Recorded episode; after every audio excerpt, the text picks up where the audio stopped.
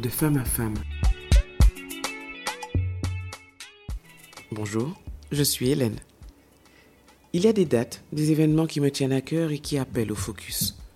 Donc dans le cadre de votre podcast de femme à femme, aujourd'hui, pas de témoignage, mais un échange sur une thématique précise. J'espère que vous apprécierez autant que moi. Bonjour à tous, il a fallu que le mardi 14 février soit le jour de la Saint-Valentin, le jour de votre podcast. Donc, il était évident pour moi de faire un numéro spécial. La femme que je reçois aujourd'hui, puisque c'est une femme, oh oui, je ne la reçois pas pour qu'elle me raconte son histoire, en tout cas pas encore. Peut-être ça viendra, on ne sait jamais. Mais je reçois aujourd'hui une sexothérapeute pour, avec elle, parler d'amour. Bonjour Mélanie. Bonjour Hélène. Comment vas-tu? Je vais très très très bien. C'est un bonheur pour moi de te recevoir parce que je précise que j'ai sollicité Mélanie parce que j'aime sa façon de parler d'amour. j'aime la façon dont elle est directe. C'est le moins qu'on puisse dire. C'est le moins qu'on puisse dire. Et j'aime la façon dont, plus sérieusement, tu fais passer les choses avec Mmh, humour, justement. mhm. Et que tu arrives à toucher des personnes qu'on ne toucherait pas par ailleurs avec un discours trop sérieux, trop Mhm. académique. Vraiment. Alors, je vais commencer par te demander qu'est-ce qui t'a poussé vers ce métier? Ah, C'était pas alors, prévu, hein. c'était pas prévu, mais, euh, mais, mais je sais exactement. En fait, alors, déjà, c'est vraiment important, euh, parce que je le dis tout le temps, je ne suis pas sexothérapeute de cœur. C'est-à-dire que je n'ai pas, je ne me suis pas réveillée un matin quand j'étais au collège en me disant je veux faire sexothérapeute. Je n'avais vraiment pas prévu de faire ce métier-là. Moi, je suis une artiste dans l'âme. Euh, C'était l'art que je voulais faire. D'ailleurs, tout mon cursus depuis le lycée, c'est de l'art. J'ai fait de l'art appliqué. J'ai été en, école de design, etc. Donc, à la base, j'ai une licence internationale de design de mode. Donc, en fait, c'est très, très important parce que, euh, mine de rien, euh, c'est une grosse partie de mon boulot encore aujourd'hui, même en tant que sexothérapeute. Pourquoi? Parce que euh, j'ai toujours été attirée par la sensualité. La sensualité des vêtements, comment un vêtement te, te porte, en fait, c'est pas toi qui portes le vêtement, mais comment un vêtement te porte, qu'est-ce que ça influence chez toi, euh, comment tu te sens plus affirmé quand tu es dans des vêtements que tu aimes? Et je voulais surtout être designer de mode de sous-vêtements. Donc j'étais déjà dans le côté euh, corps. sexy, le corps, Sublimer le etc. corps. Exactement. Sublimer le corps. Exact. Et pour comprendre le sous-vêtement, il fallait que je me rapproche des personnes qui utilisent le sous-vêtement, mais qui n'en portent pas comme un sous-vêtement, mais comme un vêtement à part entière. Et les personnes qui portent des sous-vêtements en vêtements à part entière, ce sont souvent les personnes du milieu de la nuit. Souvent les travailleuses du sexe, ou les, les stripteaseuses, ou autres. Donc en fait, pour mieux comprendre mon métier de designer de sous-vêtements, j'ai dû me rapprocher du milieu du sexe. Et comme les choses sont bien faites, j'ai une mère qui est thérapeute elle aussi. Elle a énormément de cordes à son arc et elle voulait euh, se spécialiser dans la sexothérapie.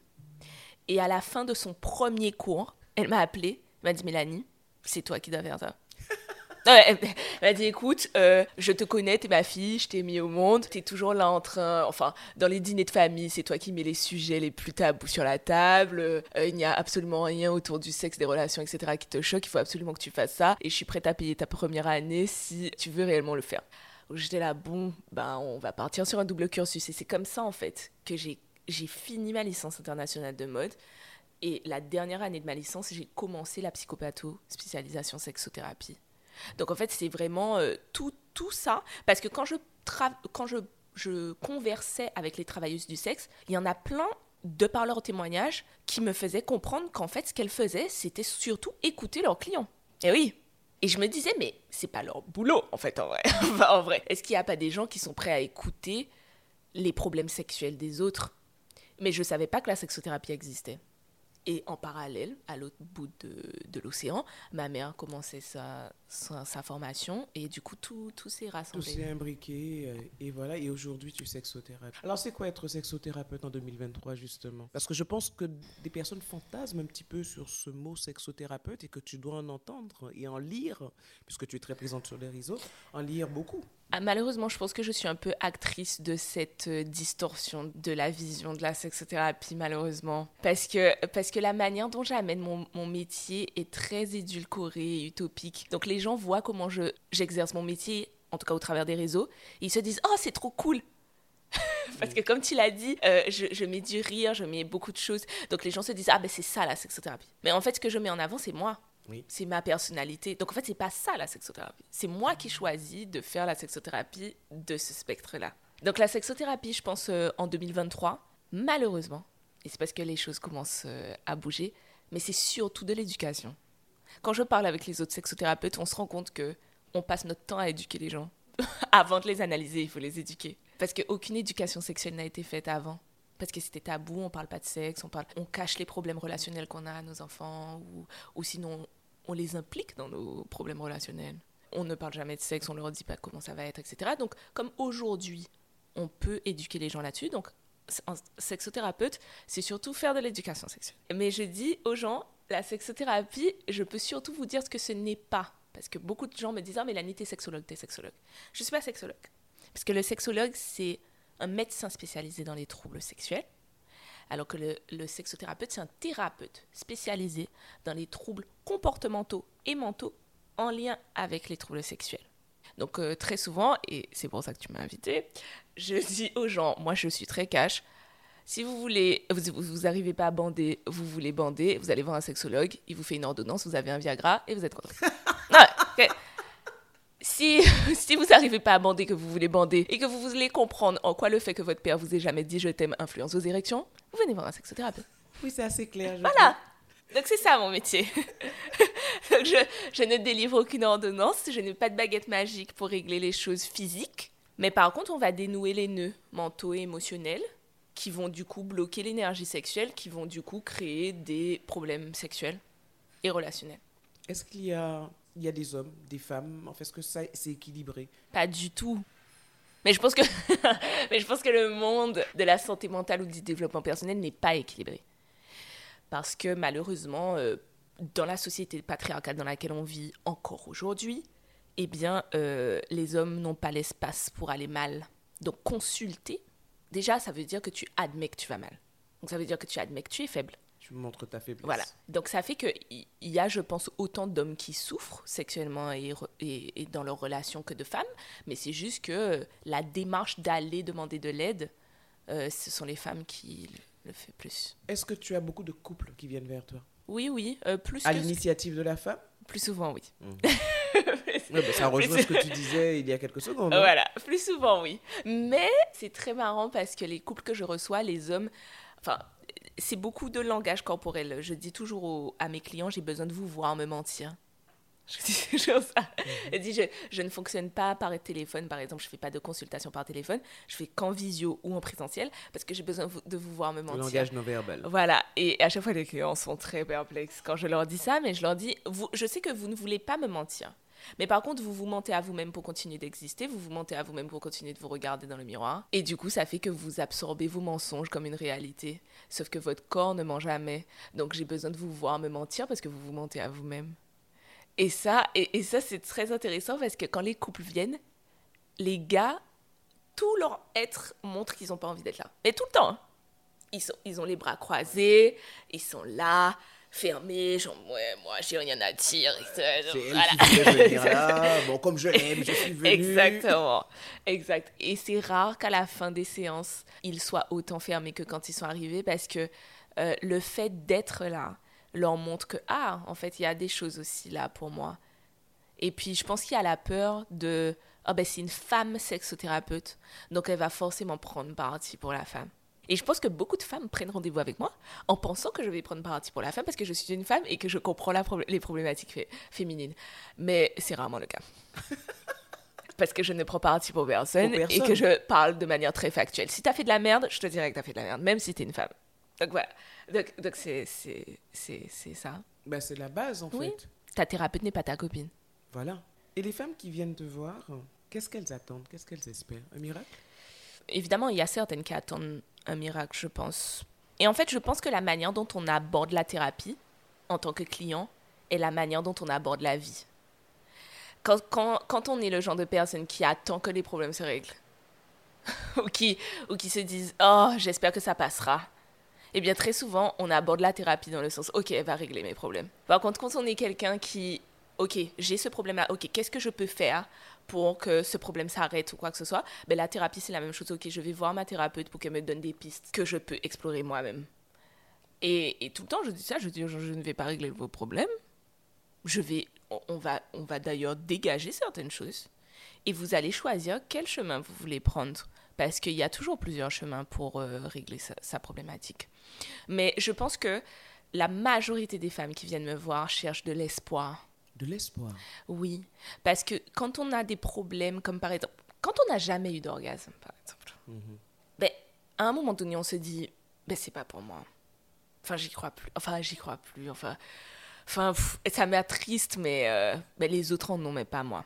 Donc on perd espoir que ça puisse arriver un jour. Mais je pense que quand on arrive au fond, et c'est pour ça que je dis toujours aux gens, vous avez toujours peur de, de, toucher le fond, mais comment, sur quoi vous voulez rebondir si vous touchez pas le fond? Tu ne peux pas rebondir dans les airs. Donc tu dois toucher le fond pour pouvoir rebondir. Et je pense que c'est là qu'on vient à moi. C'est-à-dire que j'ai jamais eu d'orgasme, j'ai toujours voulu en avoir, admettons, je donne cette problématique-là parce qu'elle est très commune, l'anorgasmie est très commune. Et c'est, ok, là maintenant je suis à deux doigts de laisser mon rêve d'avoir un orgasme tomber. Et du coup, je viens te voir parce que j'ai touché le fond, par exemple, tu vois. tu vois? Elles sont aussi mal. Oui Mais après, en même temps, c'est pas, c'est pas, c'est pas entièrement de leur faute parce qu'on est quand même dans une société où. C'est ce que j'allais te dire, justement. Où déjà, on, on, a su en 2017 seulement à quoi ressemble le clitoris entièrement. euh on est dans une société où si t'as pas mis ta bite dans un trou, ben t'as pas réussi ta sexualité. Donc bon, c'est assez particulier. Donc en fait, et, et, même les femmes aussi ont cette injonction-là. Ah mais s'il n'y a pas de pénétration, il n'y a pas de rapport sexuel. Ah mais s'il n'a pas éjaculé, euh, j'ai mal fait quelque chose. Et plein d'autres choses aussi. Hein. Ouais, que, ce, que tout ce que l'industrie pornographique nous montre, entre autres. Alors, j'ai même pas envie de dire que l'industrie pornographique, parce que j'ai l'impression que tout nous montre ça en vrai. Enfin, c'est même pas que l'industrie pornographique. Hollywood nous montre ça. La pornographie nous montre ça. Les publicités nous montrent ça. Tout nous montre ça. Donc en fait, les injonctions sont vraiment partout. Parce qu'il y a plein de personnes, beaucoup plus que ce que je pensais, qui viennent me voir et qui me disent Moi, j'aime pas le porno, je regarde pas de porno. Et c'est pas pour autant que ces personnes qui regardent pas de porno n'ont pas les mêmes injonctions que les personnes qui le regardent. -hmm. Donc, ok, si tu regardes pas de porno, où est-ce que tu as pris ça? Et c'est là que tu te rends compte qu'en fait, tu peux prendre les mêmes. Voilà. Que tu peux le prendre vraiment partout. Parce que la pornographie, mine de rien, elle est très violente. Enfin, la pornographie mainstream est violente pour beaucoup de personnes. Il y a pas mal de personnes qui regardent pas de porno parce que c'est trop violent pour eux. Ouais. Et je pensais pas. Je pensais pas. Je travaille de plus en plus avec les ados et il y a pas mal d'ados qui me disent ouais, enfin, moi je trouve ça extrêmement violent. Donc oui, tu vas regarder parce que bon, t'es en période d'ovulation ou oh, euh, tu voulais check la chou là, là, checker tout. Te- Donc oui, tu vas regarder ça occasionnellement. Mais le, regarder de la pornographie fréquemment, ben, il n'y a pas beaucoup de personnes qui le font, mine de rien. Parce que là maintenant, euh, je sais que de par mon métier, je fais les études de, la pornographie. Enfin, je, je m'interroge sur la pornographie et les études que j'ai faites euh, là-dessus, quand tu vois les vidéos d'il y a, allez, même pas 10 ans, mais allez, 6-7 ans, elles sont beaucoup moins violentes que les vidéos d'aujourd'hui. Ah oui? Oui. Donc je pense que ça devient vraiment de plus en plus violent.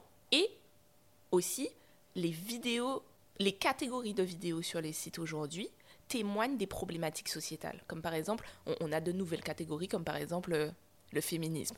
Sur certains sites euh, mainstream de pornographie, tu as la catégorie féministe. Et quand tu cliques, tu vois... Excuse-moi, mais euh, je suis peut-être has-been, hein, je l'admets, je, je, je l'assume. C'est quoi cette catégorie? Et tu, quand tu cliques dessus, par exemple, tu vois des vidéos type euh, Je défonce cette féministe dans les bois euh, après une manifestation. Quoi? Ouais, ouais, ouais. Ouais, tu vois, genre, tu vois des trucs comme ça. Et en fait, il faut bien comprendre que la pornographie, c'est un domaine par les hommes pour les hommes. Donc ça prouve à quel point c'est quelque chose qui, que, que beaucoup d'hommes vivent comme une castration. Elles nous cassent les burnes, donc on va leur défoncer la chatte. Mais c'est clairement ça. hein. Et du coup, tu vois à quel point cette catégorie fonctionne. On n'est pas franchement dans le romantisme, hein, Exactement. clairement. Tu vois? clairement. Donc c'est très intéressant. Mais euh, pour revenir à, à cette belle journée où on parle d'amour. Parce que je disais justement, est-ce que la Saint-Valentin, le- c'est le titre de ce podcast, est-ce que c'est la fête de l'amour ou, ou la fête des amoureux? Mais les amoureux, justement, tu sais, il y a des personnes qui sont en dépression hein, le jour de la Saint-Valentin. Mais bien sûr. Parce qu'ils se sentent seuls, parce que la société dit qu'il faut absolument avoir quelqu'un. Quand je vois des gamins qui, à 20 ans ou à 25 ans, sont en dépression parce que je suis pas, j'ai pas de copain ou j'ai pas de copine, euh, j'ai peur. Mm, mm, mm. Alors, est-ce que il ne faudrait pas justement interpeller toutes ces personnes sur euh, attention à, au vouloir être en couple à tout prix? Est-ce que être en couple, c'est pas justement juste, il faut que ça soit un choix et pas une obligation Qu'est-ce que tu en penses? Alors, je, je, pense que ton propos est, très véridique. Je, pense qu'on on, on doit choisir d'être en couple au même titre qu'on doit choisir son partenaire. Et là encore, cette injonction de il faut être en couple à tout prix, elle vient d'où? Et là, et, et ça c'est partout aussi. Tu regardes un film, c'est quoi? Le plot twist. Qu'est-ce que les gens veulent voir? La, Le ou la célibataire euh, qui a abandonné l'amour et qui trouve l'homme ou la femme parfaite, etc. Tu regardes une série, n'importe laquelle, sur Netflix ou n'importe où, et voilà, il y a cette histoire d'amour. En fait, il y a toujours, au final, depuis la nuit des temps, ça a toujours fasciné l'humain. L'amour fascine l'humain parce que l'amour libère l'humain d'une certaine manière. Donc en fait, je pense que malheureusement, les gens confondent amour et relation. Donc ça fait que euh, je pense que, comme tu as parlé des jeunes, les jeunes pensent qu'ils veulent être en relation, mais ce qu'ils veulent, c'est se sentir amoureux et se sentir aimé. Parce que c'est pas la même chose. Ce qui fascine, c'est l'amour. Par contre, ce qui te met à genoux devant tes peurs, devant tes traumas, ce qui te fait te dépasser, ce qui te fait grandir spirituellement et mentalement et émotionnellement, c'est les relations. Et du coup, c'est inconfortable. Donc ça fait qu'il cherche l'amour, il cherche à être aimé, il cherche à aimer. Et malheureusement, toute la société te fait croire que c'est au travers de ta relation que tu vas trouver ça. Et après, ils se mettent en couple et leur couple dure quatre mois parce que ça, ça les emmerde, parce qu'ils se disent, oh mon Dieu. J'imaginais pas ça comme ça. C'est hyper dur en fait. Donc en fait, tu, tu, tu, idéalises la relation. Et je pense que les jeunes d'aujourd'hui idéalisent les relations. Est-ce que tu penses qu'il n'y a que les jeunes qui idéalisent les relations? Non. Mm-hmm. Non, c'est vrai. Mm-hmm. Non. Je pense que tout le monde idéalise les relations. Et du coup, alors parce que c'est intéressant, la Saint-Valentin, c'est la fête des amoureux c'est pas la fête de l'amour. c'est ça, ça c'est très très très important.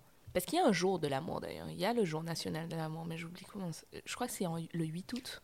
Mais l'amour avec un grand A, l'amour oui, fraternel, voilà, l'amour exact. Euh, parents. Alors que la Saint-Valentin, c'est le jour des amoureux qui s'aiment d'amour. Comme dirait les tout petits, je t'aime d'amour. c'est ça, tu vois? Donc oui, je pense que qu'il y a cette euh, anticipation ah la Saint-Valentin c'est bientôt, oh, putain je suis toujours célibataire, oh là là, etc. etc. Mais euh, on le voit de toute façon, la raison pour laquelle les réseaux sociaux fonctionnent autant, c'est parce que les réseaux sociaux permettent aux gens de se sentir vus, de se sentir écoutés, et tout ça. Et d'avoir l'impression d'être aimé. Exactement. Je dis bien l'impression. Oui, exact. Et du coup, ça prouve à quel point on est dans une, dans une ère où la population mondiale a cruellement besoin d'amour. Clairement. Voilà. Je reste persuadé que c'est la seule chose qui pourrait sauver cette planète. Moi aussi. Mais le problème, c'est que c'est la chose aussi qui fait le plus peur. Je pense que les gens ont plus peur de tomber amoureux ou de ressentir l'amour. Pourquoi? Qu'ils ont peur de mourir d'un virus. non, mais, non, mais, vraiment. Hein. Pourquoi a-t-on peur de l'amour? Parce qu'on est obligé de montrer nos fragilités? Parce que pour aimer, pour être amoureux, il faut se montrer tel que l'on est Exactement. En fait, je pense que la raison pour laquelle l'amour fait autant peur, c'est parce que l'amour te donne des nouvelles de toi-même. Te force à te regarder, en fait, dans oui. Mais, en fait, mais vraiment, parce que, parce que tu vas être amoureux et pour toi, tu es quelqu'un, par exemple, de pas jaloux du tout. D'accord Et là. Tu as toujours de super exemples. tu vois, t'es es, quelqu'un. Moi, je suis pas jaloux du tout. Et, et, en, et en, réalité, tu as eu plein de relations et tu jamais été jaloux. Et là, tu tombes amoureux. Et qu'est-ce qui se passe? C'est que l'émotion est tellement précieuse que mais t'as pas envie de partager ça. T'as pas envie de partager la source de cette émotion-là. Et du coup, dès que quelque chose s'approche de cette source-là, es là, non mais qu'est-ce qui se passe? Et tu n'aimes pas ce que tu vois de toi. Et es là, mais ah, mais qu'est-ce que c'est Mais c'est répugnant. Oh, oh, mais je suis amoureux. Vois Et plutôt que de te dire Ah, ah ben merci l'amour de me montrer qu'il y a ça. Ok, pourquoi j'ai peur? Pourquoi j'ai. etc. Et du coup, les gens se disent Euh, il faut que je me débarrasse de ce sentiment d'amour parce que quand je suis amoureux, je vois tout ce que j'aime pas à propos de moi-même. Et en plus, Mais ça, ce sont- c'est pour les personnes qui se posent la question et qui se regardent Oui, objectivement. Parce qu'il y a quand même des personnes qui sont transformées par l'amour, qu'on ne reconnaît plus, qui se transforment complètement. exact. Et quand cet amour disparaît, pouf, elles redeviennent, j'allais pas dire comme avant, mais c'est comme si elles intègrent une bulle Mhm. dans laquelle leur vision des choses change complètement. Alors là, tu parles une bulle positive. Oui. Ok. Parce qu'il y a des gens qui, c'est l'inverse. Oui, oui, il y a des bulles négatives. Voilà. Mais comme nous sommes mardi euh, 14 14 février, jour de la Saint-Valentin, nous parlerons des de bulles positif. positives. Exact. Exact. Oui. Non, mais c'est clair. Donc, euh, oui, je pense que les gens, et je pense que c'est un peu cette dichotomie qu'il y a au sein de, de tout le monde, enfin de la plupart des gens, c'est je recherche l'amour partout, sans m'en rendre compte, mais je le fuis aussi. Et du coup, à la Saint-Valentin, on se dit, ok, on va prétendre le fait qu'on est suffisamment ouvert pour recevoir l'amour. Donc, on, va masquer ça derrière des fleurs, derrière des je t'aime, derrière des chocolats, derrière des restos excessivement chers. Parce que Hollywood m'a appris que c'est ce à quoi ressemble l'amour. Parce que Hollywood ne me montre pas quand tu es assis sur le sol de ta cuisine en train de te dire Oh, j'ai l'impression que mon cœur est en train de s'ouvrir, mais physiquement. Il y a une cliente qui m'avait dit ça, elle m'a dit J'ai peur quand je suis amoureuse parce que je ressens l'amour physiquement, comme si mon cœur s'ouvrait, je- ma cage thoracique s'ouvrait. Et j'ai l'impression. Et c'est pas anodin, il y a beaucoup de personnes qui ressentent ça. Et c'est pour ça que on dit que l'amour t'ouvre. Parce que parfois tu ressens. C'est un peu comme des initiations spirituelles. Je pense qu'à un moment donné, il y a des gens qui disent Je me sens quitter mon corps ou quoi que ce soit. Ben voilà quand tu t'ouvres à l'amour, tu parfois tu arrives à même le sentir physiquement. Et les gens ont peur de ça. Tout comme l'orgasme, par exemple, où les gens disent quand j'ai un orgasme, j'ai l'impression de mourir. Oui. Parce que au final, physiquement, ça ressemble un peu à ça. Dans ton cerveau, quand on branche des électrodes sur ton cerveau quand tu as un orgasme, tu es littéralement en train de faire une crise d'épilepsie. C'est la même chose. C'est vachement sexy ce que tu viens de dire. Ça donne envie. Vous oui, voulez oui, faire une crise d'épilepsie Allez-y. Ayez les orgasmes. c'est ça. C'est ça. Non, mais oui. L'amour, c'est beau. Et j'aime autant que je, que je trouve ça ridicule, je pense. J'aime le fait qu'il y ait un jour mondial qui rappelle aux gens de s'aimer. Comme toutes les fêtes, comme les fêtes des mères, etc., etc. Bon, c'est devenu très commercial. On est d'accord Oui. là-dessus. Mais Je le fond est bon. Le fond, le fond est bon, Voilà. mais je trouve, pour moi, ce jour-là devrait être un jour pour rappeler aux gens qu'il n'y a pas de jour pour offrir. Le plaisir Le, d'offrir. le plaisir d'offrir, ce n'est pas juste ce jour-là. Exact. Je veux dire, je n'ai pas besoin de la Saint-Valentin pour passer voir dans une vitrine quelque chose qui. Ah ouais, Ah ça serait sympa, ça ferait plaisir à mon mec, ça. C'est ça. Ah ouais, ça, c'est sympa, ça. Je pense que ma, ma copine aimerait bien ça. Mhm. Il n'y a pas que la Saint-Valentin. C'est ça. Il y a 364 jours, autres jours de l'année pour ça, quoi. Ouais. Donc c'est vrai que c'est devenu très commercial, mais moi j'ai juste envie de pointer du doigt. Ok, il n'y a pas de souci, fais l'effort ce jour-là, mais ne fais pas de l'effort que ce jour-là. Et si c'est un effort, c'est qu'il y a un problème, Exactement. parce que ça ne devrait pas l'être. Exact. Le problème, en fait, moi, ce que, ce que je pense de la Saint-Valentin, c'est que ça ne met en avant qu'un seul langage d'amour. Ça ne met en avant qu'un seul langage d'amour qui est celui des cadeaux. Ouais. Il y a des gens qui s'en foutent d'avoir des cadeaux. Complètement. Par contre, euh, il ou elle veut, euh, je sais pas moi, que, que tu sois collé physiquement à elle ou à lui toute la journée parce que son langage d'amour, c'est le toucher. Ou, ou je sais pas, eu- il ou elle voudrait que tu lui récites un poème ou je sais pas quoi parce que son langage d'amour, c'est les, les, les affirmations positives, les affirmations verbales. En fait, en fait le problème, c'est juste La compréhension la du langage d'amour de Du l'autre. langage d'amour de l'autre, Ah, exact. Ça, c'est un sujet.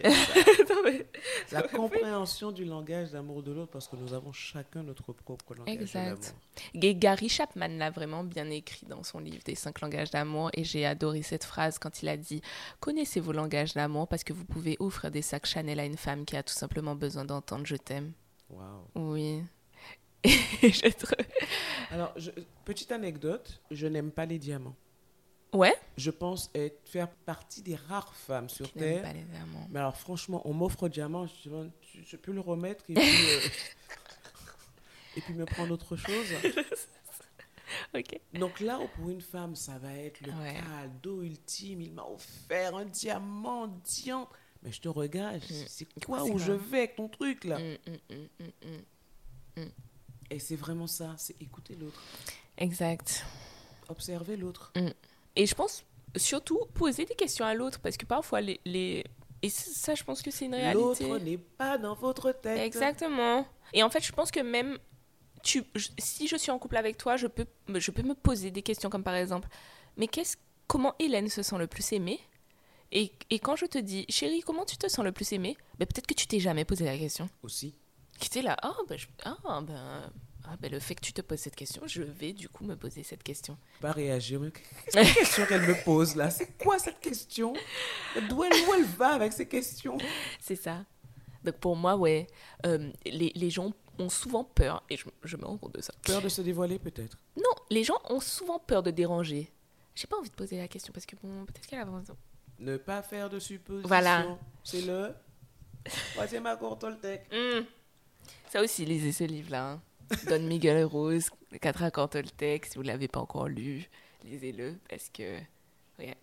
Tu vois, entre les, les accords Toltec sur les suppositions, ne pas faire de suppositions, apprendre les- le langage d'amour de l'autre, Mhm. ça pourrait être le début d'une discussion sur justement apprendre à s'aimer, apprendre à aimer, apprendre à Mhm. aimer l'autre, apprendre à... Oui, apprendre à s'aimer tout simplement. Mhm. Waouh, il y aurait des choses à dire hein, sur l'amour. hein. Mais en fait, en fait, à chaque fois quand quelqu'un m'invite à parler d'amour et de sexe, je leur dis est-ce que vous vous rendez compte que depuis le début de l'histoire de l'humanité, les gens écrivent, chantent, dansent, composent, montrent l'amour? Donc, vous êtes en train d'essayer. de- 80 J'ai l'impression que 90% des chansons qui existent sur Terre Bien sûr Mais bien sûr, bien sûr.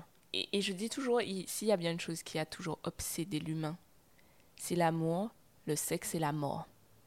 Oui. Et c'est pour ça qu'on fait tout. On n'a pas envie de mourir, on a envie de retarder la mort, donc ça fait qu'on crée des médicaments, on crée des trucs, on, crée- voilà, on évolue parce qu'on veut repousser la mort au maximum. On a envie d'aimer, on a envie d'être aimé, donc ça fait qu'on fait tout plein de choses pour pouvoir continuer à prétendre recevoir l'amour dont on a besoin, par exemple. Et on a besoin de se reproduire pour continuer d'exister.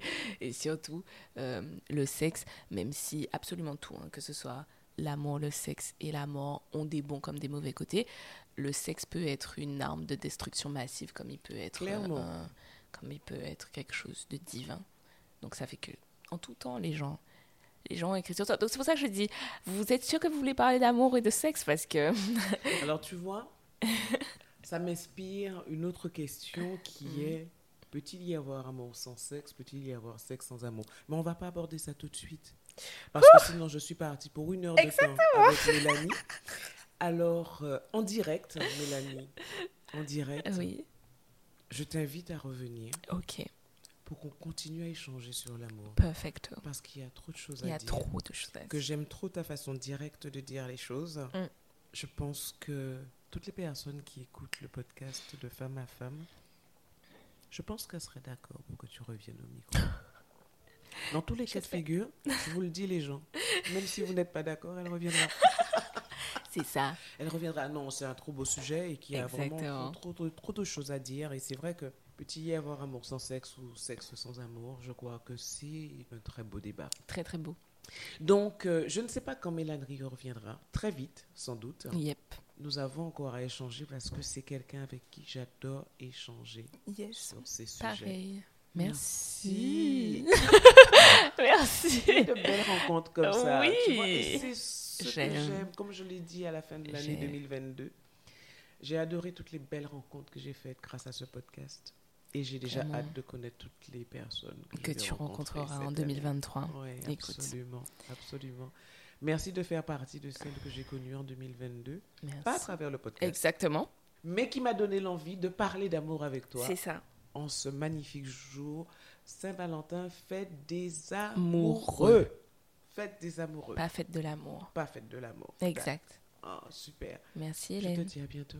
À très bientôt même. Prends soin de toi. Toi aussi. Merci d'avoir été avec nous. J'espère que cet échange vous a plu et surtout qu'il vous a été utile. N'hésitez pas à partager et à très vite. En attendant, prenez soin de vous.